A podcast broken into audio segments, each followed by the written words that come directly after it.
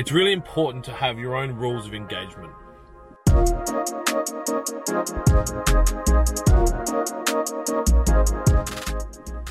Good morning and welcome to In the Car with Clint, or good afternoon. Uh, today I want to talk to you a little bit about uh, the 12 immutable laws that I have implemented in our businesses or my businesses, uh, which we follow and adhere to to ensure that things go as planned. Um, obviously, it's New Year's Eve for the accountants out there, and they're all kind of planning their Sauvignon Blanc or uh, Heineken consumption. I don't know what time it is, but it'll be getting close.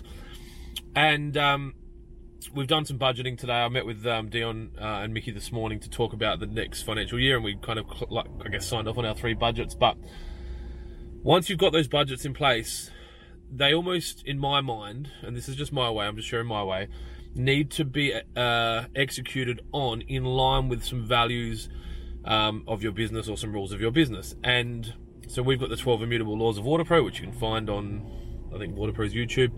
Um, and those laws have served us well.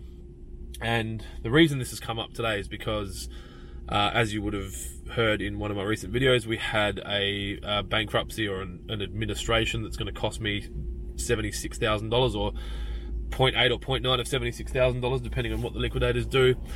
Um, but off the back of that, I've had so many people reach out and offer to help in some capacity. So um, we've had clients that have got jobs that are going through next month or the month after who have asked me to invoice them this month um, for um, for the job and supply it to them now so that they've got the stock ready to go. Um, and then it brings my sales forward, so it helps my cash flow. And you know, we've had people, um, you know, ring up and, um, you know, I guess extend our hand, even extended terms from suppliers if if that's been of benefit. And the only reason that I'm getting those phone calls is because of two of our 12 immutable laws. One, do the right thing, and two, play the long game. And everything that we do in business is run through this filter of the values, and it's run through doing the right thing, playing the long game. There's 10 others. Um, treat money like blood, fuck normal, no dicks allowed. Like all of those things, we grab a budget and I guess a business style and we push it through that filter and a really beautiful business comes out the other side. And it's a beautiful business for me. It's not a beautiful business for my friends or for my wife or for my family or for um, anyone that's not part of the business. It's the business that I want to be at the helm of and the business that we recruit staff that are in line with so that all of us live um, uh, a happy life. You spend a lot of time at work and um, obviously for someone like me who's addicted to the growth of companies, I don't need too much motivation to get out of bed. But when my business goes in a path or in down a path or in a direction that's not in line with my values, I hate my business and I don't want to do it.